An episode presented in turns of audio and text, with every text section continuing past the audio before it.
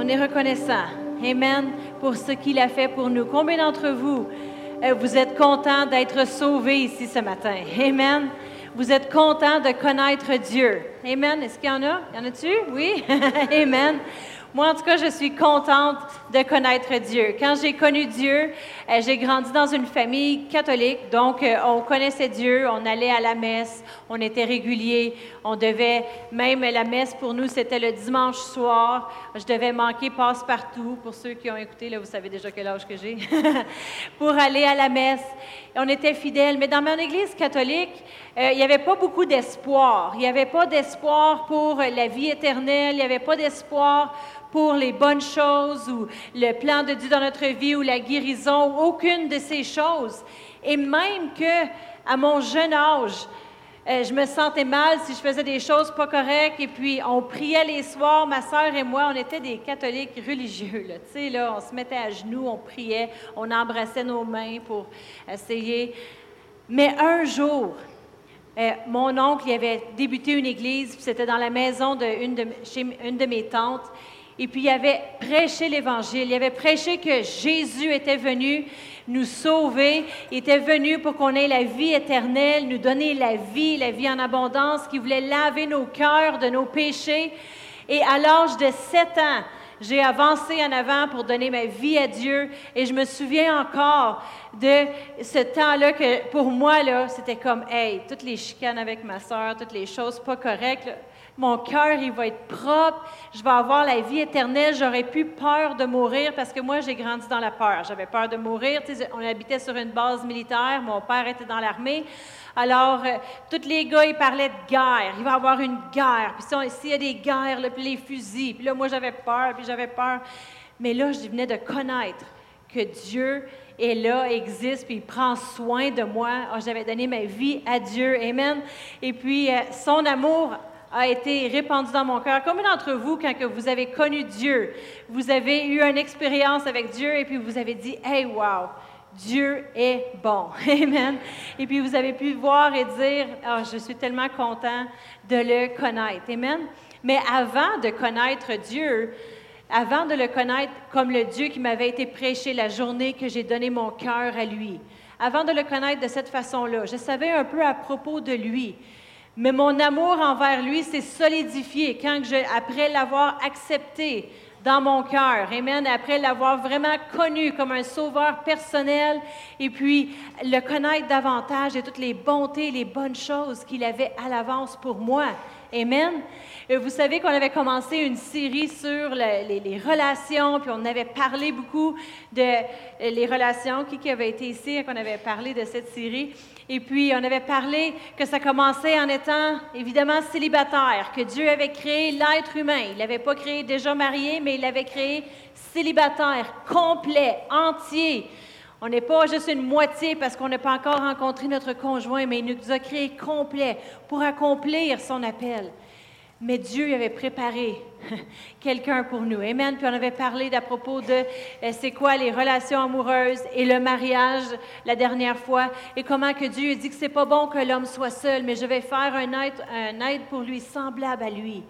Puis il a pris la côte de l'homme. Il n'a pas pris son bout d'orteil. il n'a pas pris euh, un, un, poil de ses cheveux. Amen. Il a pris la côte pour marcher à côté de lui, à ses côtés, son aide ensemble pour accomplir son plan. Amen. Et on avait parlé de mariage et comment que souvent les gens ils pensent que l'amour, euh, oh, sont tellement en amour avant de se marier, puis après qu'ils se marient, il n'y a plus d'amour. Mais non, mais l'amour se solidifie dans le mariage.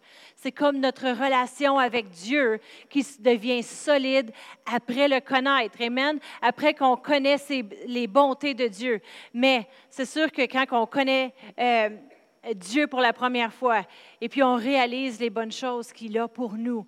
Tout ce qu'on a besoin de faire, c'est l'accepter dans notre vie. Et puis notre cœur est touché, notre cœur est changé. Euh, a plusieurs d'entre nous, notre première expérience comme ça avec Dieu, on a pleuré, on a euh, eu euh, une vision de notre vie. On, a été vraiment touchés d'une grande façon. Vous savez que les gens, la journée de leur mariage, euh, souvent, ils vont, ah, sont tous dans l'émotion du mariage. Des fois, ils vont pleurer. Oh, je, l'aime tellement. Comment qu'elle est belle aujourd'hui. Oh, OK, c'est juste Pastor Brian qui n'a pas pleuré. Toutes les autres maris, vous avez pleuré. Hein? Pastor Brian, j'ai dit à notre journée de mariage, tu vas me chanter un chant. OK? Si vous allez vous marier, faites pas ça à votre euh, conjoint ou votre conjointe. Parce que j'ai marché dans l'allée, après ça, il fallait qu'il me chante un chant, mais il n'avait pas, euh, pas pleuré, non. Il dit, ah, elle n'est pas si belle sa robe. Non. mais il n'a pas pleuré, mais j'allais fait chanter. Alors, il était obligé de chanter, tenir son micro. Mais tout ça pour dire que souvent, on vit des émotions quand on, se marie et toutes ces choses-là, puis on pense que ça, c'est le, top de la montagne, puis oh, wow, il n'y aura pas plus de belles journées, puis là, on part en lune de miel, puis c'est merveilleux comme quand on est sauvé pour la première fois, et puis, ah là, tout ce qu'on a le goût de faire, c'est aller évangéliser, dire à tout le monde à propos de Jésus, et puis là, on est content d'être sauvé. Hey, Dieu m'a sauvé, m'a libéré de, de tout péché. Ah, j'ai une vie éternelle en lui, c'est merveilleux ce qu'il a fait. On va aller le dire aux autres, puis c'est merveilleux d'aller l'évangéliser et d'aller le dire aux autres. Mais souvent, on pense, oh, wow, c'est merveilleux. Mais après, L'amour qui doit se solidifier dans le mariage. Après, qu'est-ce qui arrive? La routine de la vie commence à entrer. La routine d'être un chrétien commence à embarquer. Et puis là, les gens, au lieu de continuer d'augmenter, c'est comme s'ils frappent une petite, euh, les plaines. Si jamais vous, conduisez votre auto, puis vous, vous, conduisez à travers, après l'Ontario, vous conduisez à travers le Saskatchewan et le Manitoba, vous allez voir qu'il n'y a rien c'est flat. il fait froid. Puis là, quand tu arrives vers la Colombie-Britannique et tout ça, là, tu vois les belles montagnes. Mais souvent, notre vie dans le mariage est comparable à notre vie en Dieu. C'est que on, ce temps-là merveilleux de connaître Dieu, avoir cette expérience en étant sauvé, c'est merveilleux. Mais après, quand la routine elle embarque, et puis là, on retourne travailler, on retourne dans notre quotidien, et puis là, c'est comme si le feu qu'on avait, il diminue. Alors, notre sujet de ce matin qu'on va parler, que j'ai vraiment à cœur de partager avec vous, c'est concernant l'amour. L'amour euh, dans le mariage, mais on va aller encore plus. Ben oui, dans le mariage, c'est important c'est fort, mais non seulement dans le, mariage, parce que je crois que l'amour et marcher en amour, ça touche à toutes les avenues, que vous soyez célibataire, que vous soyez marié. On va regarder ce matin, c'est quoi l'amour? Parce que cet amour-là qui a été déversé, la Bible nous dit dans Romains 5 et verset 5, Romains 5, 5, ça nous dit, Or l'espérance ne trompe point, parce que l'amour de Dieu a été répandu dans nos cœurs par le Saint-Esprit qui nous a été donné quand on a connu Jésus pour la première fois, son amour a été répandu dans nos cœurs. C'est pour ça qu'on est en feu pour Dieu. Et puis là, on va aller évangéliser, on veut aller faire du bien. On dit, Seigneur, qu'est-ce que tu veux que je fasse? Vous savez, l'apôtre Paul, quand il a connu Dieu, il a il, a, euh, il était sur son cheval, il, s'appelait Saul, puis il voulait aller tuer les chrétiens, il voulait aller faire des mauvaises choses. Puis quand il a connu Dieu pour la première fois, Dieu a touché son cœur, il avait vu une lumière, il a tombé en bas de son cheval. Son cœur a été tellement touché que la première chose qu'il a dit, c'est Seigneur, que veux-tu que je fasse? Et ça, c'est souvent notre réponse quand on connaît Dieu, parce que son amour est répandu dans notre cœur. Puis là, on veut aller faire quelque chose. Mais si on, veut, on veut vraiment comprendre c'est quoi l'amour de Dieu, parce qu'on n'est pas supposé, se solidifier dans le mariage et pas s'en aller vers, ah ben là, la routine à l'embarque, on a eu des enfants, là, ah, c'est juste, juste la vie qui prend sa course. Alors, c'est normal qu'on s'aime au début, puis c'est normal qu'on s'aime moins après. C'est pas supposé d'être comme ça. Amen. Son amour a été répandu en nos cœurs, puis on est supposé d'augmenter. Amen. Si on peut vraiment comprendre l'amour de Dieu, non seulement pour les mariages, mais pour tout le monde dans l'Église, parce qu'on est les mains, on est les pieds de Jésus sur cette terre. Alors, c'est pour ça que j'avais à cœur de partager, non seulement pour le mariage, mais encore dans chacune de nos vies, parce que trop souvent, la vie, à l'embarque. Et puis là, les gens, qu'est-ce qu'ils font? C'est que la flamme qui était, qui était là dans leur cœur pour l'un l'autre ou pour Dieu s'éteint. On voit ça souvent, on, voit des, on connaît des jeunes qui viennent au camp décision. Et puis là, ils se mettent en feu pour Dieu parce qu'ils ont une semaine dans la présence de Dieu, des services le matin, des services le soir. Et puis là, ils, ont, ils sont touchés de Dieu à travers la louange.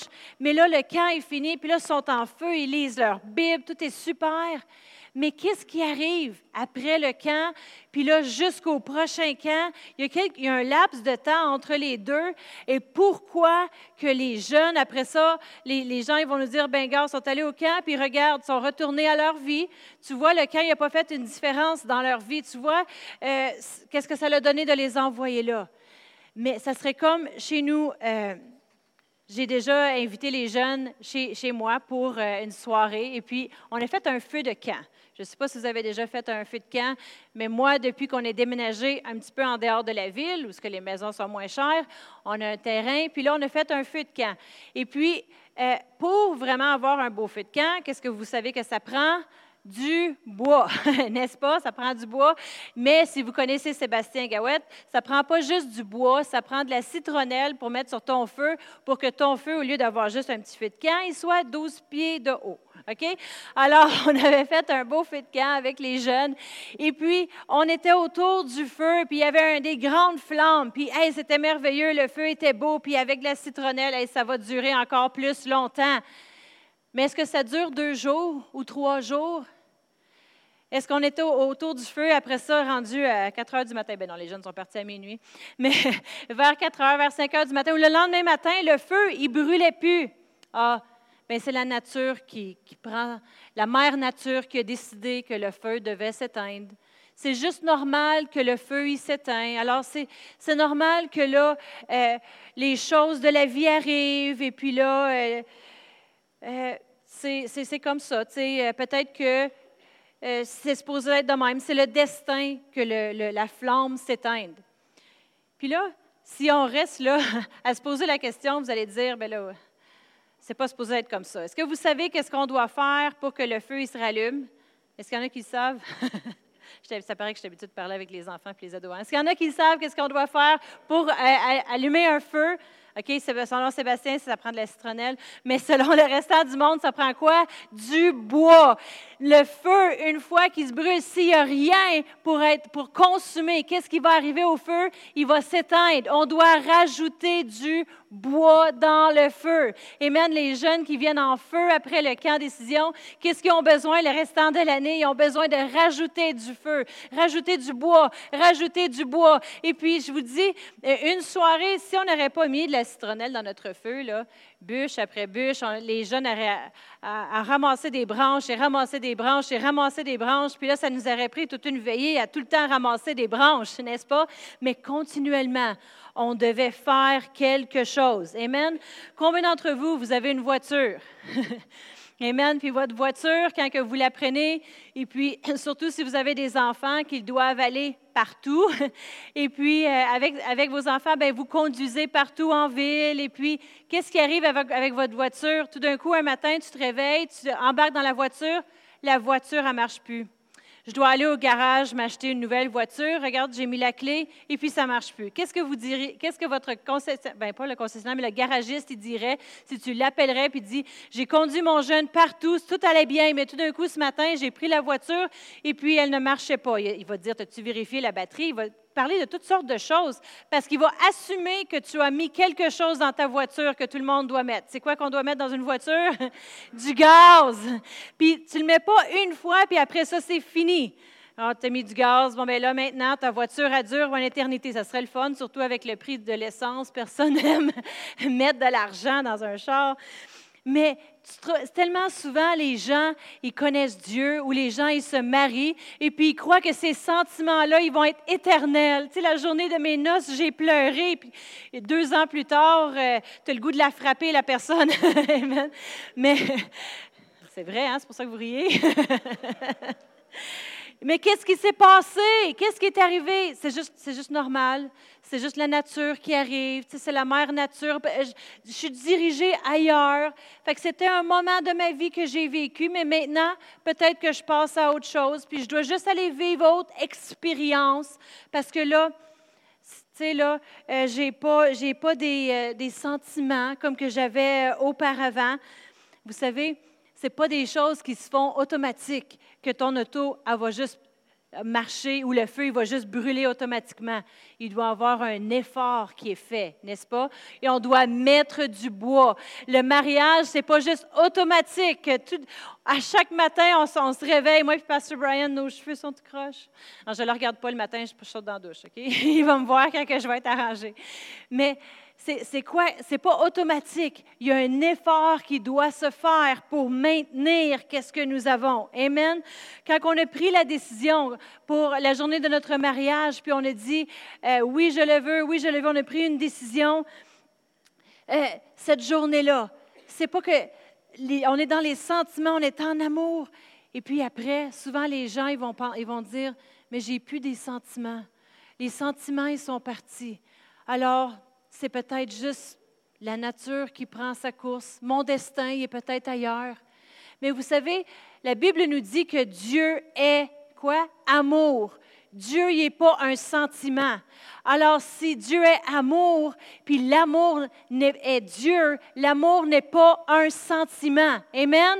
L'amour, si on suit des sentiments, les sentiments vont nous amener haut et bas, haut et bas, toute notre vie. Amen? Et puis, l'amour n'est pas un sentiment, mais l'amour est le résultat des décisions qu'on a prises. Amen. On va parler de l'amour ce matin. Amen. Trop souvent, il y a des couples que, qu'est-ce que, la journée de leur mariage était si excitée, ils s'étaient préparés ou avant euh, de se marier, ils, faisaient des belles sorties ensemble. Je ne sais pas, comment d'entre vous, vous avez fait des belles sorties avec votre époux, épouse avant de vous connaître? Vous, vous aviez planifié un temps qu'on ne sera pas sur nos cellulaires, on va aller souper au restaurant, on va prendre le temps de jaser, mais après le mariage, ça devient difficile. Là, tu embarques le travail, tu embarques les enfants, tu peux oublier la vie. Là. Oublier la vie, bon, ben c'est fini, ben non. Mais euh, les choses de la vie embarquent. Mais les mêmes efforts que ça prenait pour gagner son cœur, ça va le prendre pour le maintenir. Amen. Les mêmes choses qu'on faisait, si ça prenait des sorties, si ça prenait, on, s'arrangeait. nous, les filles, ben, on prenait des diètes, et puis on faisait des diètes, et puis on, on faisait de l'exercice, et puis on allait au gym, on s'arrangeait. On essaye encore. Les enfants, là, vous allez aimer les enfants. On en reparlera un moment donné de juste, les enfants, là. Mais jusqu'à maintenant, des fois, euh, ils gagnent. mais non. Mais, mais il y a quelque chose euh, qui rendait l'amour actif, qui nécessitait de l'effort et du travail. On doit le travailler, ces choses-là. Amen. On doit ranimer la flamme. Amen un feu, on peut peut pas juste dire bon ben c'est éteint, c'est la vie, euh, ça se passe comme ça. Non, il y a un effort qu'on doit faire. Amen. Même comme que je viens de dire, aller au gym. je me souviens avant d'avoir euh, Elissa, mes, mes, enfants étaient rendus à l'école. Et puis, euh, je veux dire, les deux, ils avaient vieilli, étaient rendus à l'école primaire déjà, maternelle et tout ça, avant d'avoir ma fille. Et puis, moi et Pasteur Brian, on s'était dit, hey, je suis au travail à temps plein, lui aussi. On va prendre tous nos dîners, puis on va aller au gym, et puis on va aller s'entraîner. Hey, ça, c'était merveilleux. Alors, on est allé s'entraîner, on était en shape, toute l'équipe. Après, j'ai tombé enceinte de Elissa. Il a tombé enceinte de Elissa. on a eu Elissa. Et après, on se regarde, puis on, pourrait dire, ah, ben tu sais, c'est juste la nature qui prend sa course. c'est juste, c'est le corps que j'ai été destiné pour avoir, c'est le destin. Je m'en vais vers le, vieillissement, ça se dit comme ça en français. Je vieillis, je vais être ridée. Je vais juste accepter que je vais être laite et obèse. Ça va être juste être ma vie. Amen. Mais si on ferait juste se regarder et dire ça, est-ce que vous, vous, vous diriez, mais il y a quelque chose qui ne marche pas. Amen. parce que quoi? Il y a quelque chose que je peux faire pour obtenir un résultat différent, n'est-ce pas? Est-ce que vous êtes d'accord avec moi? Amen. On ne doit pas juste accepter, ah ben l'auto, ne fonctionne plus. Non, on met du gaz. Ah ben le feu, il s'est éteint. Ah, fait qu'on va attendre peut-être la prochaine fois que Sébastien vient mettre de la citronnelle. Non, il va dire mettre du bois. il y a quelque chose qu'on doit faire pour obtenir un résultat. Vous voulez avoir des mariages en amour, vous voulez avoir une relation avec Dieu en amour, il y a quelque chose qu'on doit faire pour obtenir un résultat. Amen. Mes gars, ils disent toujours, ah, j'aimerais ça, ouais, j'ai, j'ai pas une bonne note en sciences. La science, c'est-tu plate, un cours de science? OK. si vous êtes prof de sciences, désolé. Mais pour les cours de sciences ou des cours de, français, ils doivent étudier et mettre de l'effort. Puis je leur dis, il faut que tu étudies pour avoir un bon résultat. Puis là, ils vont me dire, ah ben gars, mon examen de français ou sur le roman que j'ai fait, ça c'est ma note. Je vais dire, oui, mais Nathan. tu dois étudier, lis ton livre, prends des notes, tu étudies. Il y a un travail qui doit être fait. Amen. Dieu, il nous dit quoi faire pour avoir des mariages solides. Amen. On va le regarder dans Éphésiens 5 et vous allez voir où est-ce qu'on veut aller avec tout ça et je souhaite avoir le temps de terminer. Éphésiens 5 et verset 25. Ça nous dit, Marie, aimez vos femmes comme Christ a aimé l'Église et s'est livré lui-même pour elle. Et puis on sait que juste plus tôt, il dit aux femmes, femmes, soyez soumises à vos maris. Femmes, respectez, honorez vos maris, qui a tout un rapport avec l'amour. On les aime, on les respecte. Dieu, il dit, aimez. Et on aime parce que après, il nous dit, on, aime parce que lui, il nous dit quoi faire. Il nous dit juste, ah, on doit aimer, OK, c'est un sentiment. Non, il nous dit comment. Comme Christ a aimé l'Église. Si on ne s'aime pas de la même façon que Christ a aimé l'Église, on ne peut pas s'attendre à avoir des résultats différents dans notre mariage. Il nous montre l'exemple ici. Il ne dit pas suis un sentiment. Quand tu as la chair de poule ou un petit sentiment, non, il dit aimez vos femmes comme Christ a aimé l'Église. Puis il dit aux femmes, respectez, soyez soumises à vos maris. Ça veut dire qu'on les encourage, on est là pour les épauler. Et puis c'est une roue qui tourne, mais il nous montre comment. Mais qu'est-ce qu'il nous montre vraiment? C'est qu'il doit y avoir un effort. Parce que comme Christ a aimé l'Église, puis il s'est donné pour elle, il a fait quelque chose pour rendre cet amour-là actif. Il y a quelque chose qu'on doit faire. On ne peut pas juste rester assis là devant le feu puis, dire oh, J'aurais aimé ça avoir un feu à soir. Ouais, ça aurait été le fun, on avait des guimauves, mais bon, il faut bien croire que c'est la, la, vie, hein? c'est le destin qu'on n'ait pas un feu qui brûle. Non, il y a un effort qu'on doit faire. On doit aller chercher une branche, la couper, la mettre là, allumer une petite mettre une fléchette ou une patente, puis mettre le feu. Rajouter de la citronnelle si tu veux qu'il soit 12 pieds de haut. Et puis, et puis euh, euh, on, est là, puis on fait quelque chose. On veut avoir un bon mariage. Il y a un effort qu'on doit faire. Il va falloir qu'on fasse quelque chose. Amen. Il y a quelque chose qu'on, qu'on doit faire pour obtenir le résultat qu'on veut. Amen. Il y a un effort. Puis ici, notre meilleur exemple, c'est comme Christ a aimé l'Église. Qu'est-ce qu'il a fait? Il a donné sa vie. Ah non!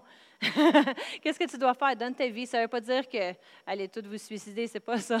Ça veut dire tu cèdes ta volonté et tu prends soin. Ça veut dire que tu donnes. Puis on va, je ne vais pas m'avancer trop dans mes notes, mais on va regarder c'est quoi la paresse. Parce que la paresse, là, OK? Je sais que ça peut frapper mes gars une couple de fois. Puis, mais ça frappe tout le monde quand que ça demande un effort. Parce que chaque fois qu'il y a quelque chose qui demande un effort, allô Jim? Ça demande un effort. Bien, la paresse entre. Et puis là, c'est quoi la paresse? Si on veut vraiment regarder la définition, la qualité. Ah, c'est une qualité? La qualité de ne pas vouloir travailler. C'est une qualité, la paresse, non? Pas vouloir travailler ou utiliser de l'énergie. Ça veut dire que tu ne veux pas faire, tu ne veux pas utiliser ton énergie, puis tu ne veux pas travailler. Alors, si on peut vaincre cette paresse-là, on va vouloir mettre de l'effort, mais il y a quelque chose qu'on va devoir faire. Fait ça va demander de l'effort, il va falloir se pousser. Amen. Nous allons regarder ce matin, c'est quoi vraiment l'amour? C'est quoi vraiment l'amour? Puis je sais que vous connaissez l'Écriture dans 1 Corinthiens 13. L'amour est patient, l'amour est miséricordieux, l'amour est ci, l'amour est ça. Mais on va regarder, on va reculer encore, puis on va regarder le, contexte de c'est quoi vraiment l'amour, c'est Jean 3, 16. Puis la vraie définition de l'amour, Jean 3, 16. Car Dieu a tant aimé le monde qu'il a donné. Il a tellement aimé qu'il a fait quelque chose à propos de l'amour. Il a fait un effort pour la démontrer. Moi, je ne peux pas dire, ah, oh, ben euh, moi, je suis, euh, je suis en santé, je suis mince si je fais absolument rien. Non, je dois faire un effort. Je vais pouvoir le dire si je vais au gym, si je mange bien, si je fais ces choses-là. Il y a un effort pour avoir le résultat. Si on aime vraiment, on va être prêt à euh, faire l'effort nécessaire. Amen. Car Dieu a tant aimé le monde qu'il a donné son Fils unique afin que quiconque croit en lui ne périsse point, mais ait la vie éternelle. On ne parle pas ici de juste donner de l'argent, mais on parle de donner aux autres. Qu'est-ce qu'on donne quand on donne de l'amour? On donne notre temps, on donne notre énergie, on donne de nous-mêmes, on, on, est là pour servir, on est là pour pas penser à nous, mais de préférer l'autre. Si tu regardes vraiment une définition de l'amour, c'est de préférer la joie des autres au-dessus de la tienne. C'est pas égoïste, c'est d'avoir vraiment euh, d'être concerné à propos de les autres et ça demande un effort. Dans Jean 13 versets 34 et 35, mais on va regarder juste 34. Ça nous dit, je vous donne un commandement nouveau.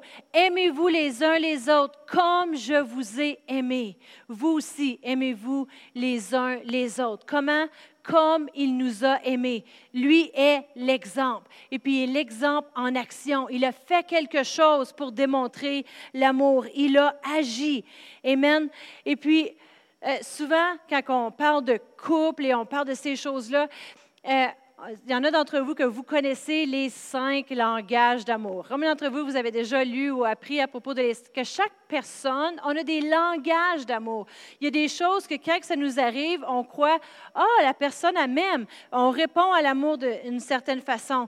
Mais l'amour est plusieurs choses. Il y en a que l'affection, ça c'est la façon de les rejoindre. Si un câlin, tu les grattes dans le dos. L'affection, ça démontre de l'amour. Le temps de qualité, le temps ensemble, les paroles d'affirmation quand tu communiques des choses positives, les actions de service ce n'est un autre.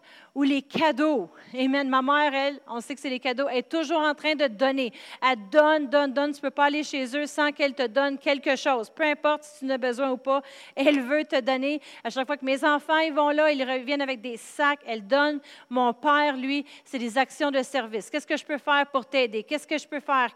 Puis il court partout, il fait plein de choses. Et puis souvent, les gens, ils vont se communiquer dans ces langages-là. Pasteur Brian, lui, c'est l'affection. Il aime les câlins. Moi, je suis comme mon père.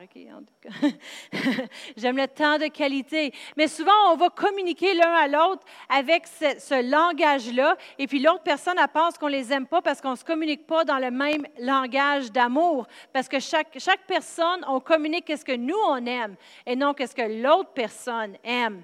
Mais vous savez, l'apôtre Paul, il savait s'identifier avec les gens à qui il faisait du ministère. Vous allez voir où est-ce qu'on veut aller avec tout ça. Dans 1 Corinthiens 9 et versets 20 à 23. 1 Corinthiens 9, versets 20 à 23. Il savait parler le bon langage d'amour pour rejoindre les gens qui voulaient rejoindre il disait dans 1 Corinthiens 9, versets 20 à 23, Avec les Juifs, j'ai été comme Juif, afin de gagner les Juifs. Avec ceux qui sont sous la loi, comme sous la loi, quiconque ne soit pas moi-même sous la loi, afin de gagner ceux qui sont sous la loi. Avec, ceux qui sont sans loi, comme sans loi, qui, ne soit point euh, sans loi de Dieu, étant sous la loi de Christ, afin de gagner ceux qui sont sans la loi. J'ai été faible avec les faibles, afin de gagner les faibles. Je me suis fait tout à tous afin de sauver de toute manière quelques-uns. Je fais tout à cause de l'Évangile afin d'y avoir part. Une chose à propos de l'apôtre Paul, tout ce qu'il faisait de marcher en amour, c'était pour rejoindre les autres. Il savait parler le langage.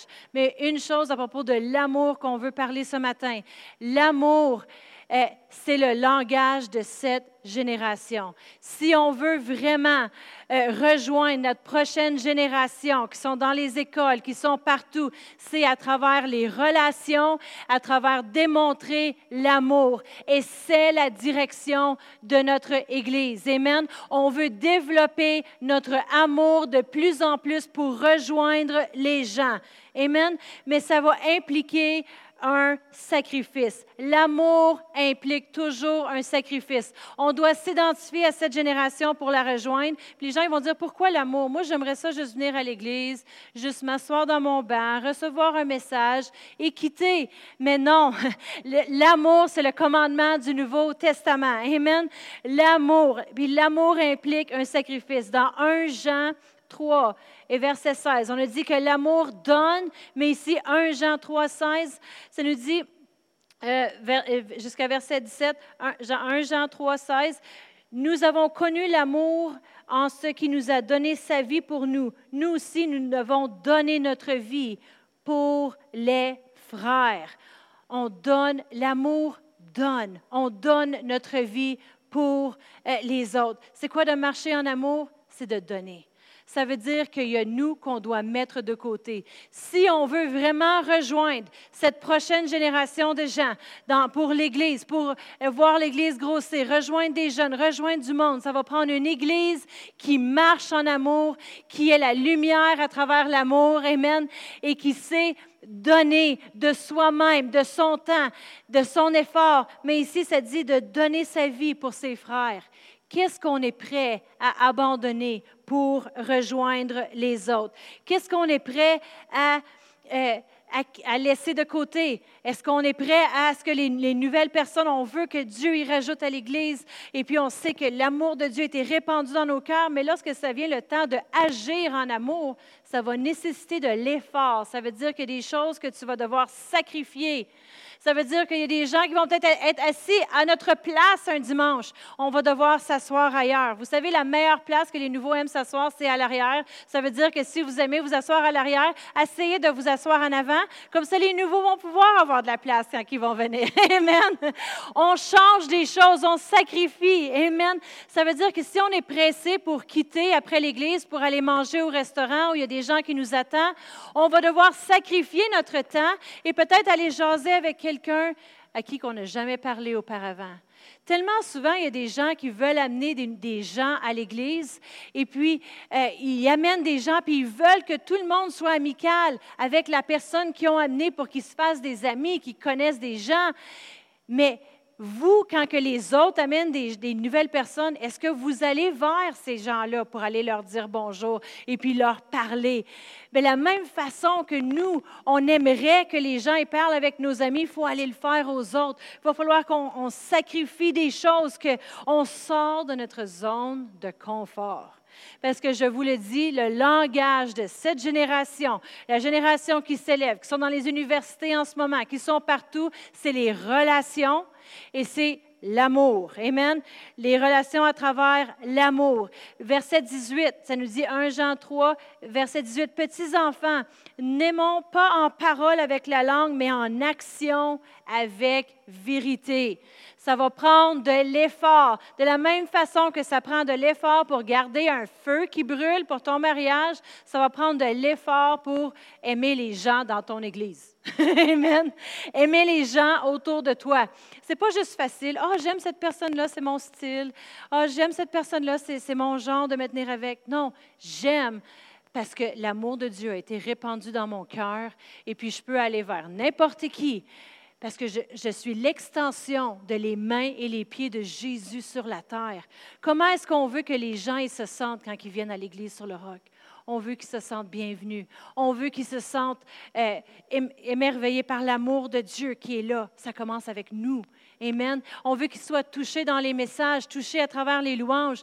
Mais nous, on est les mains et les pieds de Jésus sur la terre. Alors, cet amour-là doit être déversé envers les autres. Amen. Et ça n'a pas rapport avec les sentiments parce que l'amour n'est pas un sentiment, est une action. On doit faire quelque chose. L'amour est une décision suivie des actions. L'amour, c'est une décision. Amen. Pour que nos mariages il fonctionne bien. Amen. Ça prend une décision suivie d'action. Amen. Qu'est-ce qu'on faisait au début? On doit continuer à le faire pour le maintenir. Amen. Dans Romains 12 et verset 10.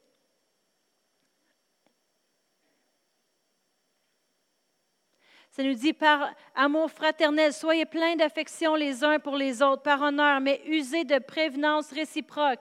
Ça veut dire, dans notre traduction, dans la Bible Martin, ça dit, quand à l'honneur, vous préférant l'un de l'autre on préfère les autres au-dessus de nous-mêmes. Ça veut dire qu'il va y avoir un sacrifice. Ça veut dire que ça ne sera pas toujours facile, qu'il va y avoir des situations où tu vas devoir dire, ah, ben je ne vais pas avoir la chance d'aller m'asseoir ou aller prier 15 minutes comme je voulais avant le service dans la salle de prière, ou je ne vais pas avoir le temps d'aller à mon restaurant préféré après l'église, je ne vais pas avoir le temps de faire telle et telle chose que moi, moi, moi, je voulais faire. Je vais devoir préférer l'autre parce que je suis la main les pieds de Jésus sur la terre ici et je vais marcher en amour. Amen. Et c'est la marche en amour, c'est pour chaque chrétien. Amen. C'est non seulement pour les pasteurs, parce que c'est impossible qu'on parle avec chacun de vous. J'aimerais ça. À chaque dimanche, on est comme, oh, j'aurais aimé ça parler à telle personne. J'ai pas eu le temps. J'ai couru après Elissa, après le service. Puis on aimerait ça parler avec chacun de vous. Mais, mais vous êtes les, mains et les pieds de Jésus sur la terre. Amen. On doit réaliser qu'est-ce que nous avons à l'intérieur. Dans Jean 13, verset 35, on veut être une Église qui brille la lumière de Dieu autour de nous. Dans Jean 13, verset 35, ça nous dit, À ceci, tous connaîtront que vous êtes mes disciples si vous avez de l'amour les uns pour les autres. C'est comme ça que les gens ils vont savoir. Il y a quelque chose de différent à propos de toi. Tu es rempli d'amour quand on te parle. Les gens ils veulent être autour de toi. C'est à ceci que les gens ils vont savoir que, hey, il y a quelque chose qui se passe à l'Église sur le roc. Quand tu vas là, l'amour de Dieu, elle vient envahir chaque personne qui entre. Mais il, y a quelque chose qu'on va devoir faire pour rendre cela possible. Amen. Il y a un effort euh, euh, qu'on va devoir faire. Voici comment qu'on représente Christ. Amen. C'est l'évidence qu'on est vraiment des chrétiens. C'est qu'on laisse cet amour-là sortir de nos cœurs envers les gens. Amen. C'est comme ça que les gens ils vont savoir qu'il y a quelque chose de différent. Il y a des choses dans notre culture d'Église qui doivent changer. Amen. On ne veut pas être un endroit où ce que les gens ils viennent, ils quittent sans parler aux gens. J'ai travaillé trop longtemps avec des ados, avec des enfants, à défaire des clics, à défaire des groupes de monde pour, hey, toi, tu aimes le sport, toi, tu aimes le sport, hey, gars, viens, on va jouer ensemble, viens, on va faire quelque chose ensemble pour les faire connecter les gens qu'on ne va pas laisser ça se produire ici. Amen. On veut qu'on on marche en amour, qu'on sorte de nos zones de confort, mais qu'on soit des gens qui ne laissent pas les autres personnes, surtout des nouveaux, entrer et sortir sans avoir euh, l'opportunité d'être touché d'un autre chrétien avec l'amour de Dieu. Amen. De prendre le temps de les connaître, de prendre le temps de dire bonjour à notre voisin. Amen. Et avec tout cela, ça va venir qu'on va avoir des temps où ce qu'on va avoir le café à l'entrée. Hey, tout le monde a hâte? il y en a qui m'en parlent puis ils disent Hey, il y a du café pour les 55 ans et plus. J'ai 25 ans, j'ai 35 ans. Ça ne me tente pas d'avoir 55, mais je veux du café. Amen, c'est pas juste. on donne des trucs pour les ados, on fait des choses pour euh, les personnes âgées, mais il y a quelque, si on veut rejoindre cette génération, si on veut rejoindre les nouveaux, ça va prendre les relations, le temps qu'on prend ensemble. Ça ne veut pas dire qu'on va passer nos dimanches de 8 heures à 5 heures. Là. Ça ne prend pas trop de temps pour passer du temps. OK? Chaque minute compte. OK? Alors, juste de venir à l'église un peu plus tôt, prendre un café, jaser avec votre voisin, apprendre à les connaître, apprendre à connaître un autre, apprendre à se devenir amis. Amen. Apprendre à faire des petits groupes parmi les grands groupes. Parce que chacun, un, chaque, chaque personne ici, on n'est pas là pour être seul, isolé dans un coin. Vous avez, vous, souvenez qu'on avait parlé de relations? Il n'est pas bon que l'homme soit seul. C'est pas bon que l'homme soit isolé, soit en quelque part exclu. Et on voudrait pas qu'aucune personne vienne à l'Église. Et oui, c'est merveilleux. Dieu est tout pour nous, puis on n'a pas besoin d'avoir 15 personnes pour être joyeux mais c'est bon d'être en la bonne compagnie. Amen. Qu'est-ce que les disciples y faisaient à chaque fois qu'ils allaient évangéliser, puis il y avait des temps de difficultés? Ils revenaient avec le leur. Pourquoi? Parce que ce temps-là de camaraderie, ce temps-là ensemble est important pour retourner et faire une différence euh, dans le monde dans lequel on vit. Amen. Ça va prendre de l'effort, ça va prendre un sacrifice, ça va prendre le temps. Il va falloir qu'on sorte de notre zone de confort et qu'on soit prêt à inviter des gens. Pensez-y, si vous invitez quelqu'un à l'Église, comment que vous souhaitez que ça soit pour eux? Amen. Mais c'est de la façon qu'on devrait le faire. Amen. Pourquoi marcher en amour? On veut juste venir à l'Église et recevoir un message. Amen. Parce que la ville de Sherbrooke en dépend parce que la ville en dépend. Il y a des hommes qui ont besoin d'être sauvés, des gens qui ont besoin d'être rejoints. Je me souviens, il y avait une jeune fille qui était déjà venue à la jeunesse. Et puis nous, Pasteur Brian et moi, là, puis les dirigeants, on est comme, on saute sur le monde tellement là, que des fois, il faut, reculer. On veut qu'ils sentent aimés, appréciés, qu'ils savent que Dieu a un plan pour leur vie. Puis il y avait une jeune fille qui était venue, puis était repartie, puis elle avait dit, ça, c'est un groupe de snobs. Je ne veux pas aller à cette jeunesse-là. Wow!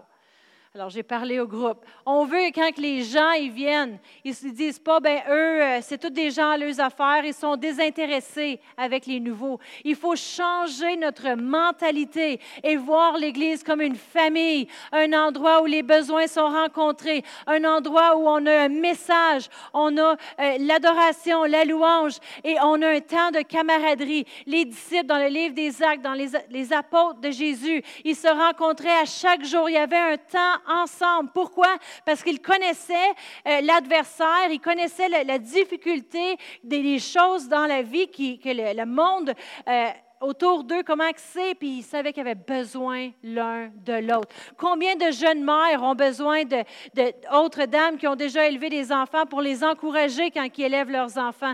Combien de couples ont besoin d'autres couples pour les encourager dans leur couple? Combien d'adolescents ont besoin de jeunes adultes qui ont passé à travers l'adolescence pour s'entre-aider? Amen? Juste venir et avoir un message, c'est bon, c'est édifiant, mais c'est pas assez pour rejoindre cette génération. Amen. On va avoir besoin de sortir de notre zone de confort et marcher en amour. L'amour, c'est le commandement du Nouveau Testament. Dans 1 Corinthiens 13 et verset 1, je sais que vous connaissez 1 Corinthiens 13 qui nous dit, euh, l'amour est, L'amour miséricordieux, l'amour est point envieuse, l'amour est ci, l'amour est ça. Mais on va reculer dans le, le, chapitre, puis on va commencer avec verset 1 verset 1 de 1 Corinthiens 13, le fameux chapitre de l'amour. Ça nous dit, en effet, supposons que je parle en langue des hommes et même celle des, des anges. Si je n'ai pas l'amour, je ne suis rien. De plus qu'une trompette claironnante ou un cymbale bruyante. Supposons que j'ai le don de prophétie et que je comprenne tous les mystères et que je possède toute la connaissance. Supposons même que j'ai dans toute la plénitude, la foi qui peut transporter les montagnes. Si je n'ai pas l'amour, je ne suis rien. Si même je sacrifie tous mes biens et jusqu'à ma vie pour aider les, aider les autres au point de pouvoir m'en vanter, si je n'ai pas l'amour, cela ne me sert à rien. Puis j'ai regardé la définition du mot rien. Est-ce que vous savez ce que ça veut dire? Aucune chose. Nulle chose. Je ne sais pas à propos de vous, là, mais moi, je ne veux pas être nul. Amen.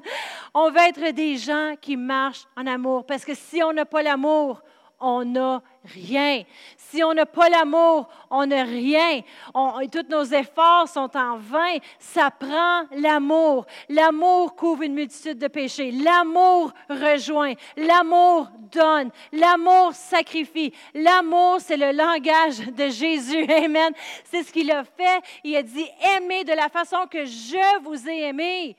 Il dit pas juste aimer. Puis le monde, dans le monde, Hollywood, il va dire que c'est des sentiments. C'est pour ça qu'ils ont des mariages après un autre. Je me sens plus comme ça. C'est une phase de ma vie qui est terminée. Maintenant, je passais à autre chose.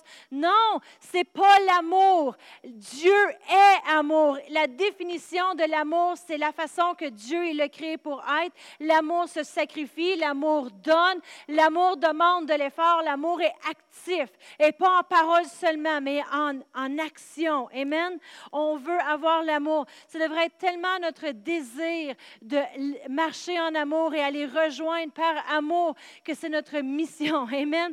Et les gens ils vont dire, oui, moi je marche déjà en amour. Je suis déjà un chrétien puis je marche en amour. C'est super. Imagine que tout le monde est comme toi. Amen. Ça serait merveilleux. Puis dans un Thessaloniciens, vous n'êtes pas obligé de tourner, j'ai assez terminé. Tout.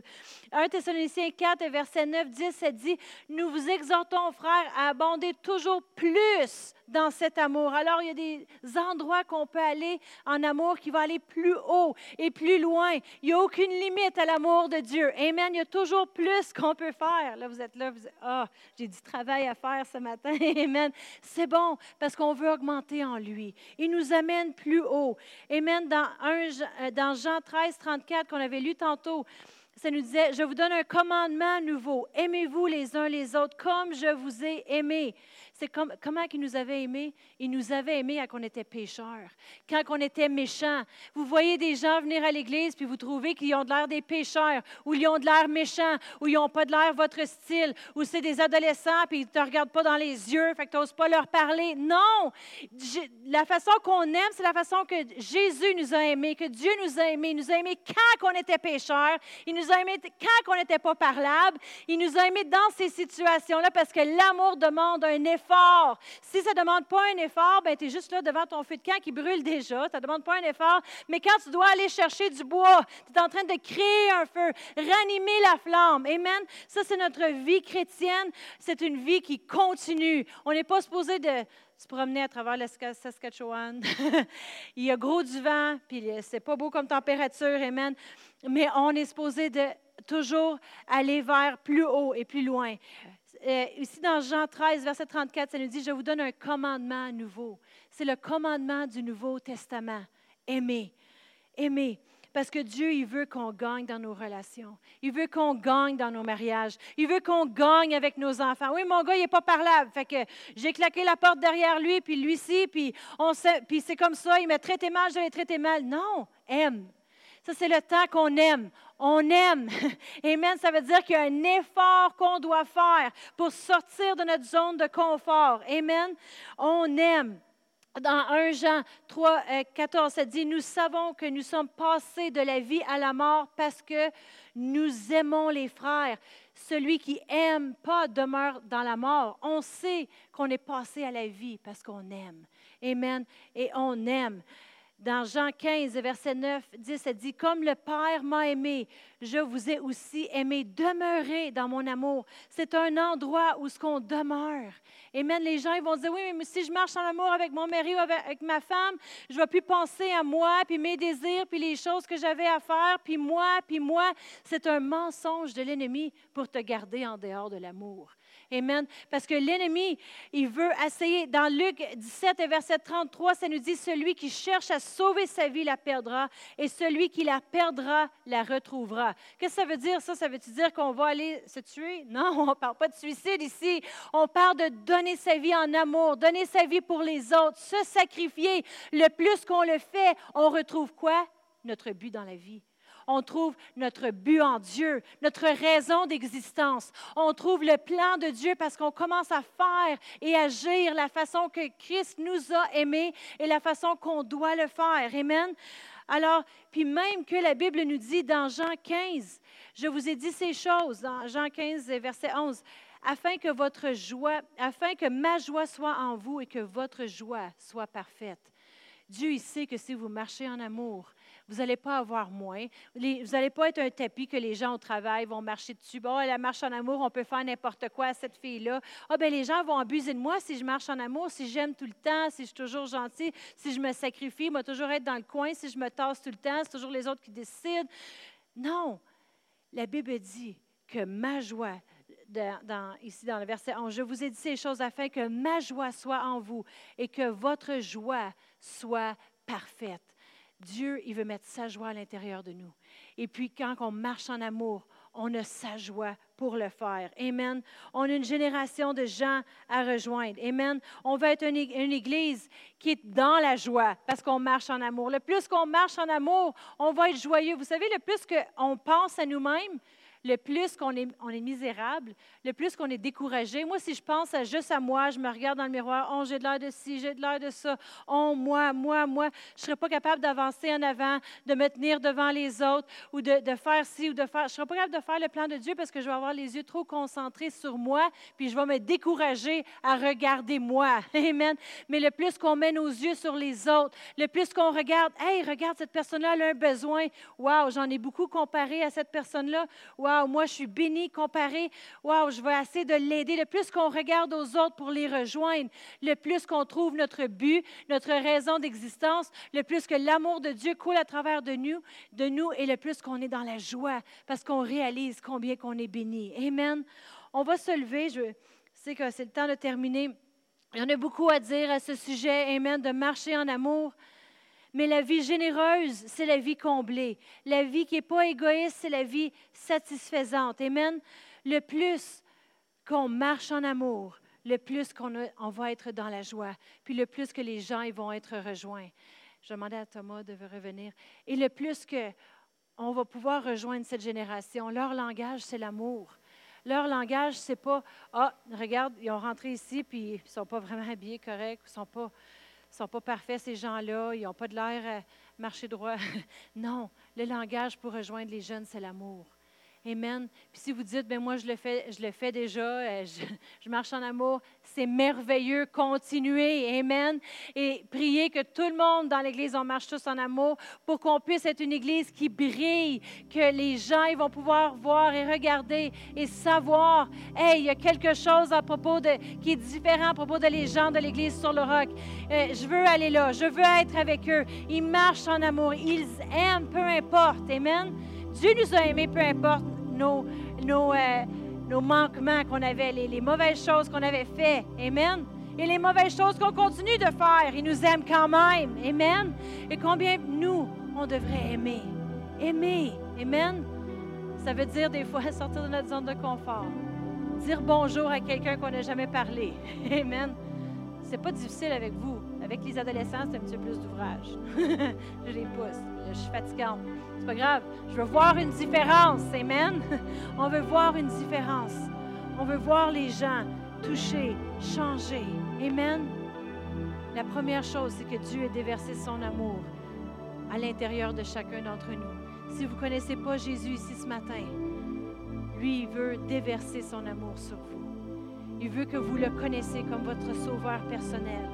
Puis il veut que par la suite, vous répandez son amour envers les autres autour. Amen. On va prendre le temps de prier. Si tout le monde peut fermer leurs yeux, on va pencher nos têtes. Merci Seigneur pour tout ce que tu fais dans nos vies. Merci que tu es un bon Dieu. Merci de nous avoir sauvés.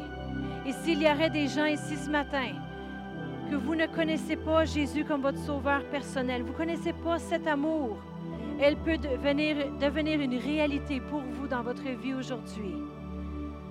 Alors répétez après moi si vous le désirez. Dites Seigneur Jésus, merci d'être venu te sacrifier pour moi, mourir à la croix pour moi, pour mes péchés. Je t'accepte dans ma vie. Merci de répandre ton amour en moi pour me changer, pour me purifier.